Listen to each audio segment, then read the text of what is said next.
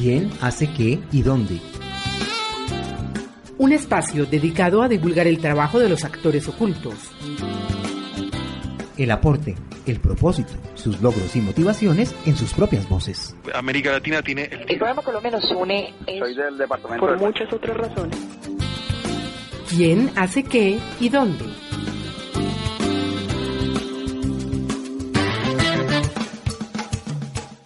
Esta es una producción de comunicación positiva Con el auspicio de la Asociación Mundial para la Comunicación Cristiana, WAC. Justicia en salud. para todos.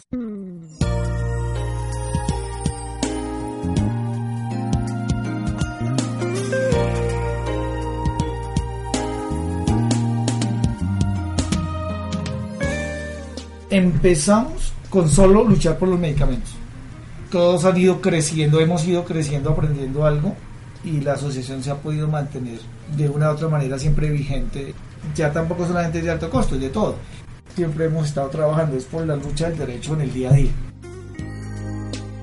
Uno de los propósitos es justicia en salud para los pacientes y no solamente para pacientes de alto costo, yo creo que para todos los pacientes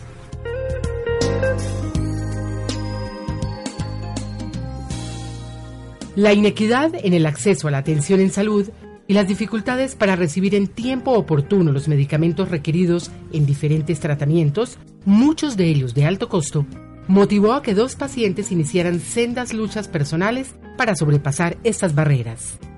El destino se encargó de cruzar sus caminos y ellos dos, en acuerdo con otras personas que enfrentaban situaciones similares, decidieron adelantar la batalla con el propósito de defender el derecho a la salud de todas las personas.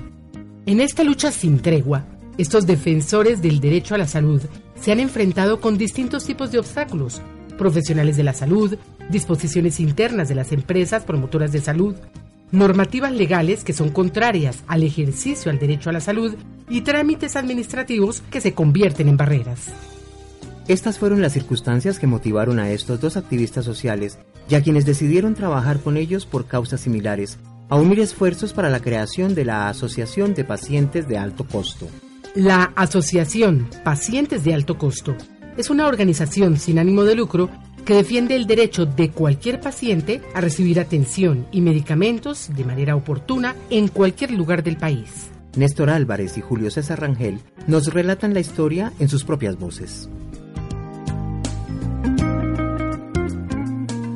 Julio César comparte aspectos de su vida personal.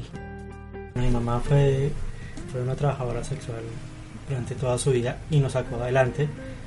Mi papá, trabajador, era una persona muy inteligente, pero le ganaba el licor y fumar y lamentablemente eso lo mató. Esa es mi mamá, mis cuatro hermanos. Yo fui el menor hasta los 17. Después llegó Jessica. Y pues mi pareja, que llevamos siete años de, digamos que de matrimonio. Pues ese es mi núcleo familiar nada más. Yo crecí en muchas partes por la vida de mi mamá y de mi papá. Nosotros eh, vivimos en el Santa Fe, estuvimos mucho tiempo en el Chapinero, en el 7 de agosto y ahora en Puente Aranda.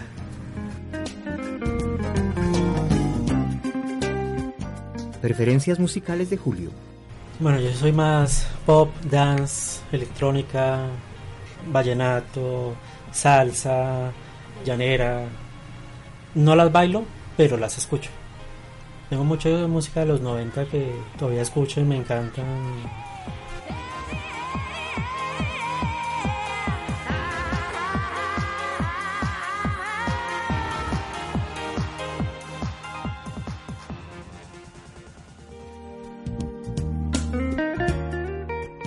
De pasatiempos, ¿qué nos cuenta Julio?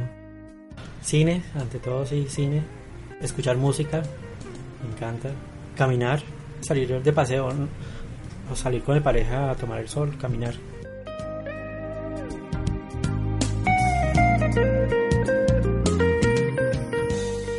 Néstor relata detalles de su vida personal. Néstor Álvarez es una persona que viene de un núcleo familiar de clase obrera. Yo crecí en el sector de noroccidente, en el barrio Tabora. Ahí llegué a los 5 años o 4 años. Y ahí salí de ahí, desde mi casa materna, salí a vivir solo. allá a los 25 años. Pero, o sea, toda mi niñez todo fue ahí. Mi padre era carpintero, una persona enfocada siempre hacia la comunidad, con objetivos claros de la vida que era estudiar. En términos generales tengo una infancia muy normal, con algunos aprietos económicos, pero en términos generales tenía un sitio donde dormir, donde comer, tenía unas vacaciones, tenía el cariño de mis padres, que mi papá trabajaba en mi casa mismo, con mi mamá también era mujer de hogar, entonces ellos estuvieron siempre al lado en la educación, en la formación, en esa parte muy bien. En términos generales, como que fue bacano, o sea, en un barrio rico, con amigos jugando, a lo que juega todo un niño. Fue muy rica, fue muy chévere ya mm, cuando uno sale de niño, ya que empieza el bachillerato, tuve también, ya empecé una vida de, hacer deporte, entonces ya entre el estudio del deporte, mm, digamos que fue, fue muy rico. Tengo siete hermanos, tres mujeres, cuatro hombres, casados. Mi madre aún vive, mi papá fue paciente renal, diabético. Tengo 12 sobrinos, soy tío abuelo de dos y voy a ser, voy a ser tío abuelo del tercero. Felizmente casado, 18 años de matrimonio. Soy químico farmacéutico, trabajé en la industria farmacéutica durante casi 16 años y en términos generales muy feliz con la vida. De la infancia tengo un recuerdo muy delicioso de la amistad, o sea, como lo de tener los amigos con que usted confiaba, creía, con quien jugaba, como toda esa parte rica. Y ya la parte del colegio, pues hay una cosa que es eh, el deporte que me lleva a ser eh, competitivo, o sea, me identifico con lo competitivo que yo era y el deporte.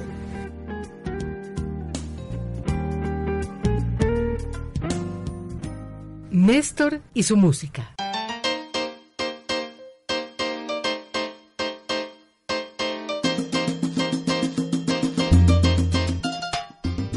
Pues soy salsero, el son cubano, la salsa, el chucuchuco.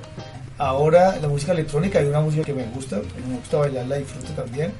El reggaetón, el vallenato, alguna música clásica, algunos cantos gregorianos, el jazz, pero el blues.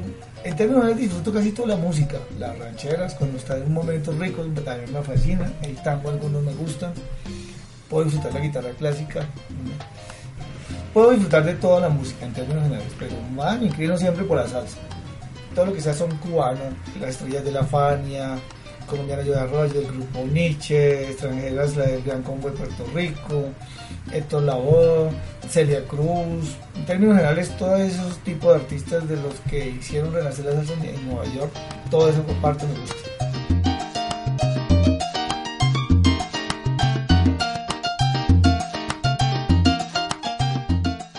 ¿Qué hace Néstor en su tiempo libre? Siempre ha sido el deporte. Tipo jugué tenis, hice montañismo, hice ciclismo, atletismo, nadé, gimnasio, de todo. Siempre me ha gustado. Creo que me reconforta mucho y me sirve.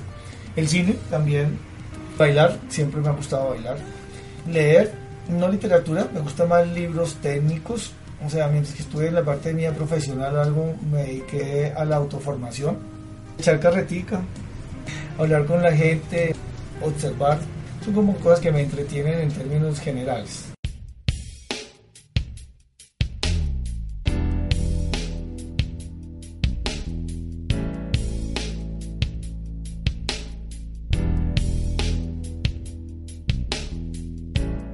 Ya escuchamos algunos detalles de la historia personal de estos activistas y la pregunta que surge ahora es, ¿cómo se dio la transición al trabajo social en salud?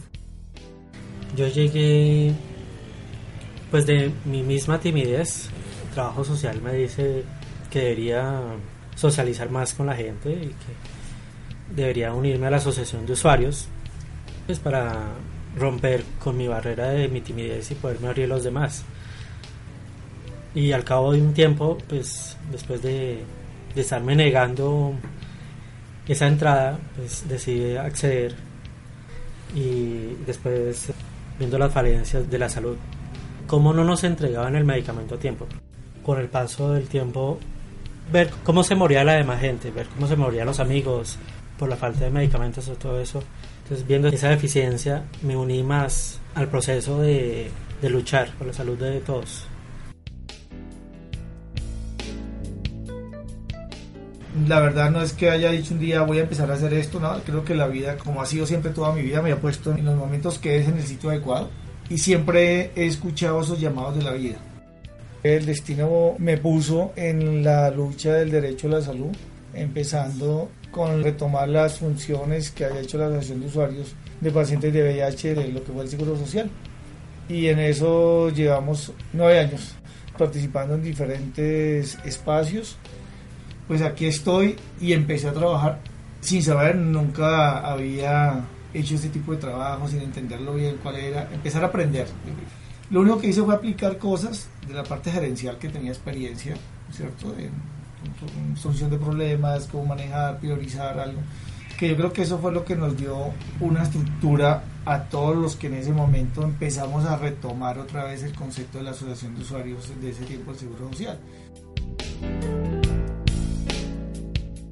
El trabajo social que adelantan estos dos activistas atraviesa distintos momentos que les llevan a dar vida a la Asociación de Pacientes de Alto Costo. ¿Cuál es su motivación? A pesar de todo, sigue siendo la misma, los pacientes. Así como dice Néstor, uno a veces se encariña con muchos, así sea una enfermedad crónica, uno viene con algunos con los que ya se sabe defender y con los que no se saben defender, entonces uno le sigue colaborando toca seguir luchando por esas personas que no se pueden defender.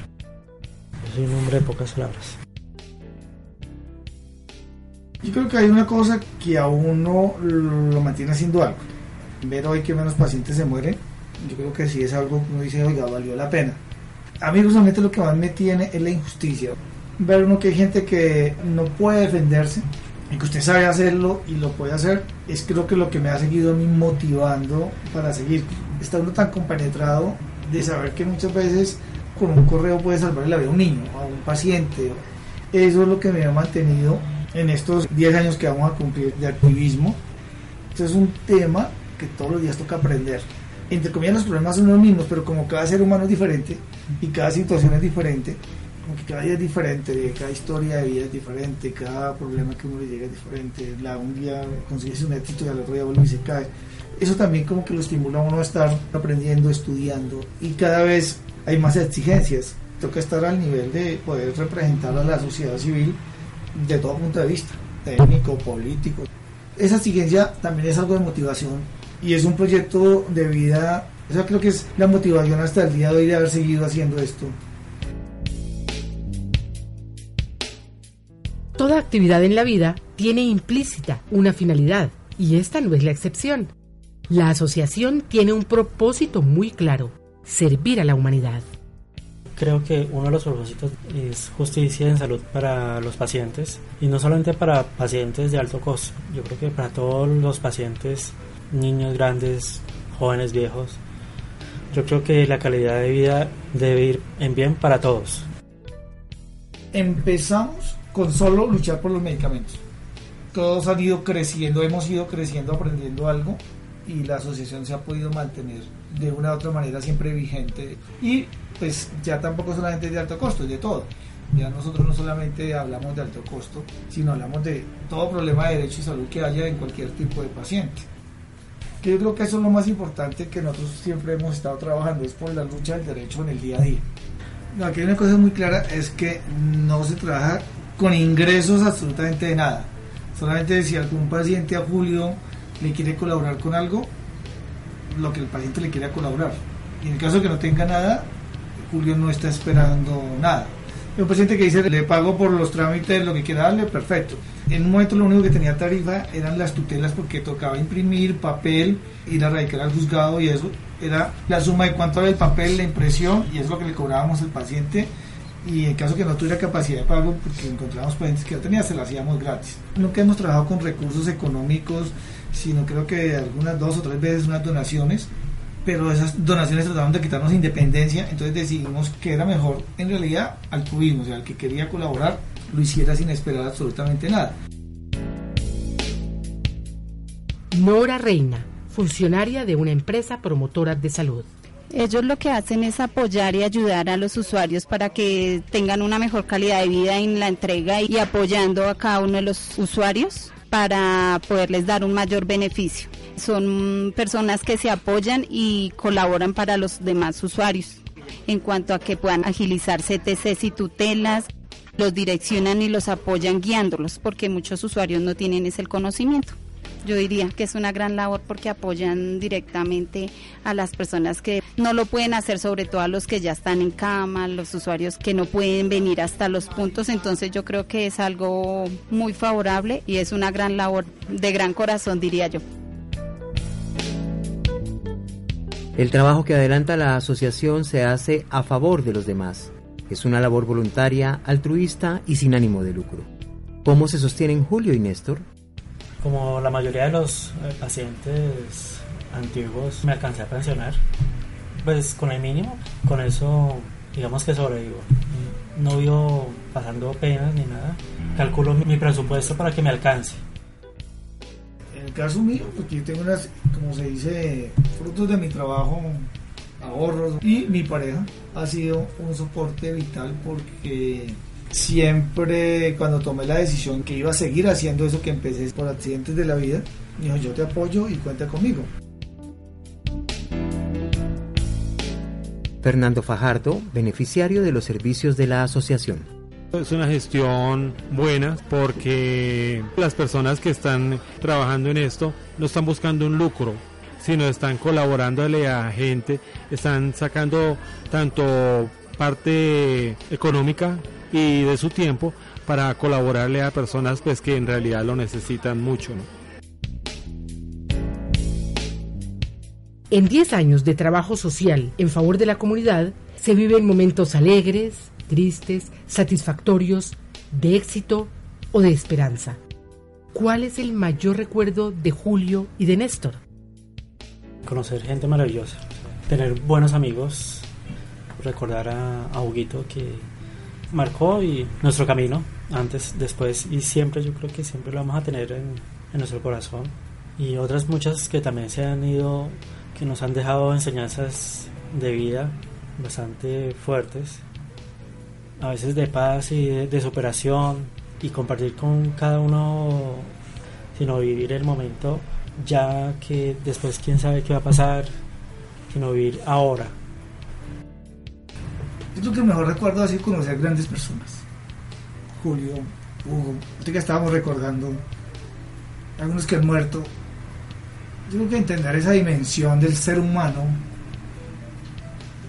yo venía de ser ejecutivo, de trabajar, de vivir en un avión, de, ver el mundo desde otra perspectiva. Y toparse uno con, con personas que le, que le ayudan a uno a construir y que le aportan que uno nunca se imaginaba. Yo creo que ha sido lo, más bonito. O sea, yo creo que lo más lindo ha sido construir eso, poder tener a Julio al lado, a Hugo, a Edgar, a muchas personas de, esos momentos y de todo lo que pude aprender y de todo lo que me han enseñado, por mí es lo más lindo. Eso es lo que más valoro de encontrar que hay personas que tienen más corazón que uno. Y otra cosa que nunca se me olvida, la primera es de, de tener una pancarta protestando por la salud. Y eso fue en compensar. Yo llegué y la pancarta le habíamos mandado a hacer con Hugo y estábamos ahí y no había quien la tuviera. Y entonces Hugo dijo, bueno, y, llegó un noticiero y, no queremos hacer la nota, extiendan la pancarta y como que ahí volvieron a retomar esos tiempos de protestas cuando yo iba a las marchas de la universidad con la pancarta y fue otra vez el switch de salir a protestar. 16 años, casi 20 años desconectado de la protesta en la calle con la pancarta a volverla a retomar, o sea, a volver a estar en la otra, en el complemento del activismo que es salir a, la calle, porque marcó muchas cosas y haber conocido otras personas de otras organizaciones, de mujeres, que con la misma punto de partida de uno, porque tuvieron sus hijos que se murieron de edad, fundaron asociaciones, fundaciones y también le han aportado el proceso de manera diferente, pero han aportado también a esta lucha. Ha sido lo más bonito. ¿Cómo han logrado a través de su trabajo ganar la credibilidad de la sociedad? El trabajo que han hecho muchos voluntarios es lo que ha permitido que la asociación tenga credibilidad afuera, lo que uno lleva afuera es el trabajo de lo que ellos están haciendo atrás, que es exactamente lo que a nosotros nos da solidez y credibilidad ante los sectores de salud. Es que yo puedo demostrar qué EPS, en qué momento, con qué paciente le ha violado el derecho a la salud, porque tenemos todas las pruebas, porque esa es nuestra forma de trabajar. Esa credibilidad del trabajo está soportada en todo eso Y es lo que nunca nos han podido derrotar, ni presionar en no tener la libertad de hablar lo que queramos hablar siempre, en nombre de los pacientes. Yo no podría estar afuera hablando con tanta propiedad y con tanta fortaleza si no tuviera el respaldo de todo lo que hace Julio, Alfredo, Pablo, está Marta Ortiz, por ejemplo, en Villavicencio. Esa red sí sirve mucho para que nosotros podamos dar denuncias con más solidez, nos dé credibilidad de que sí tenemos las evidencias de toda esa parte. Marta Olave, beneficiaria de los servicios de la asociación. Al comunicarme con la asociación, me dieron solución en, 24, 36 horas. Y mi papá ya tenía la orden de traslado para una clínica nivel 4 en la ciudad de Cali. Para mí, excelente, por la atención, por lo que me han colaborado con de mi papá, para mí, la referencia que yo les doy es que es excelente.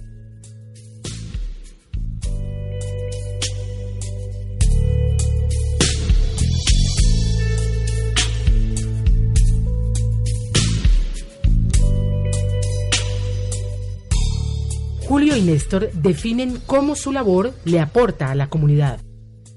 Un aporte es agilizar agendas, algún medicamento, alguna información sobre VIH que el paciente tenga miedo y que uno puede eh, abordarlos y decir, cálmense, que no le va a pasar nada. Es una ganancia pequeña, un grano de arena, pero se les contribuye para que se calmen y puedan seguir con su vida en el trabajo individual conseguir en muchos que se han atendido a tiempo, que la autorización salga, que se le consiga la oportunidad más rápido para una cita o para una cirugía.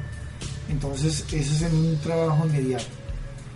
En el trabajo que cobija más comunidad es que si logramos, por ejemplo, que la EPS desmonte una barrera administrativa, entonces va a favorecer a mucha gente que a veces no sabe ni por qué está pasando las cosas en esos objetivos de que abarque más comunidades, poder modificar los procesos que la EPS implanta para que sean barreras administrativas.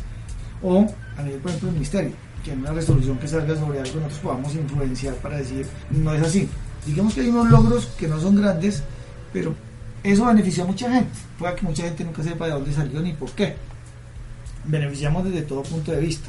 A veces con el solo hecho de escuchar, a veces no nos llamen para algo, pero como para consejos hay diferentes logros que tiene la comunidad. Y ya como el grupo, por ejemplo, de pacientes de alto costo, hemos logrado a nivel de la EPS, por ejemplo, que los indicadores de entrega de medicamentos estemos hablando de faltantes de máximo del 1 o del 2%. Por ejemplo, en algunas patologías crónicas logramos que el paciente lo marcaran y que no le estuvieran molestando tanto con tantos trámites, sino que aprobaran más rápido. De esa manera beneficiamos a poblaciones en grande, más la queja individual, como les mencionaba. Yo creo que uno de los grandes aportes que hace Julio a la comunidad es tener los insumos para nosotros poder hacer la denuncia afuera. La queja, el día a día, qué está pasando, que el paciente le contó, que no le dijo, que le trataron mal, que le demoraron. todo eso es el insumo que yo puedo analizar, tramitar y hacer la denuncia de cómo esas barreras o esas eh, violaciones por KDPS están afectando la vida de los pacientes.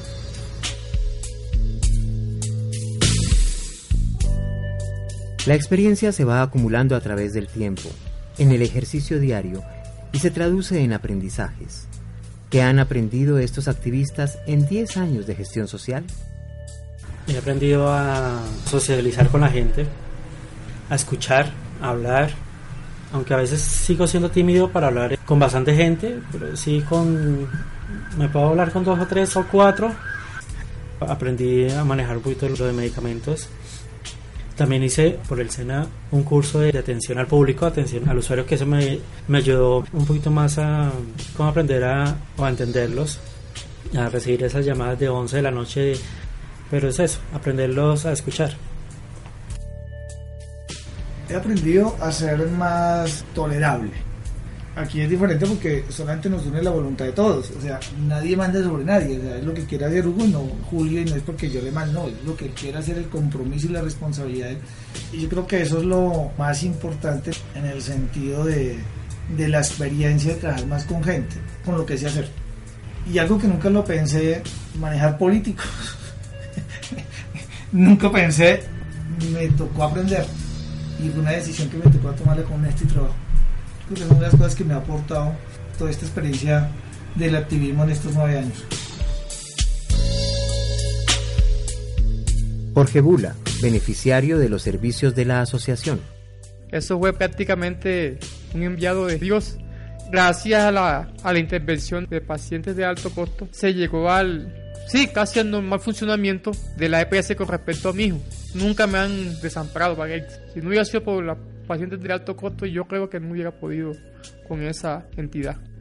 Pacientes de alto costo, corazón muy humano, están en servicio 24 horas, de lunes a lunes, no hay queja, no tiene discriminación, si es pobre, si es rico, si está en una EPS subsidiada, contributiva, está excelente, una referencia 100% excelente. El trabajo social deja una huella imborrable en las personas que han recibido beneficios de esta diaria labor que transforma vidas. Esta historia no sería posible si quienes la protagonizan no sacrificaran parte de su tiempo y de su vida personal en favor de aquellas personas que necesitan ese apoyo. Julio César Rangel y Néstor Álvarez, como epílogo de este relato, comparten su mensaje a la comunidad, en el cual reiteran su compromiso de continuar en la defensa del derecho a la salud. Yo veo que las personas cada día son más frías, cada persona llega a sobrevivir y a luchar por lo de cada uno. en vez de ver que todos somos colombianos, deberíamos ser unidos, luchar por nuestras eh, necesidades. Que sí necesitamos que las personas que necesiten algo busquen ayuda con alguien más que se la pueda dar. Peleando solo no, no va a lograr nada. Yo pienso que es un problema que está viendo la sociedad de todo el mundo es el individualismo. Dos somos más que uno y que la unión hace la fuerza. Creo que nosotros le hemos demostrado con el trabajo de que solos no hubiéramos conseguido lo que hemos conseguido por estar agrupados. Dejen la individualidad, la sociedad nos ha llevado a, esa individualidad, sea más solidario y únase, porque definitivamente unidos uno sí consigue más cosas.